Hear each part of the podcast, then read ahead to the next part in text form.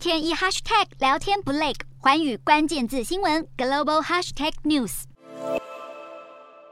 新加坡的疫情受到 Omicron 变异株 BA. 点四和 BA. 点五的影响，又开始有升温的迹象。新国卫生部表示，虽然目前大多数的确诊个案还是感染 BA two，但是 BA. 点四和 BA. 点五的比例正在上升。值得注意的是，新加坡有高达百分之九十二的人口完整接种疫苗，也有百分之七十七都施打过追加剂，怎么疫情却还是再次升温？根据美国哈佛医学院最新的研究数据显示，因为 Omicron 的变异株 BA. 点四和 BA. 点五似乎有更强的逃脱活力。就算是已经感染过新冠病毒，或是完整接种过疫苗，甚至加强剂的人，BA. 点四和 BA. 点五都出现了躲避抗体攻击的反应。二十二号发布在《新英格兰医学杂志》的研究也显示，与原始新冠病毒相比，不论是曾经感染或是已经接种过疫苗，BA. 点四和 BA. 点五引起的中和抗体水平都比原始冠状病毒低了好几倍。尽管如此，专家说，接种疫苗对于重症还是有很大的保护力。疫苗制造商莫德纳二十二号就表示，新研发的二价疫苗对 Omicron 还有变异株 BA. 点四、BA. 点五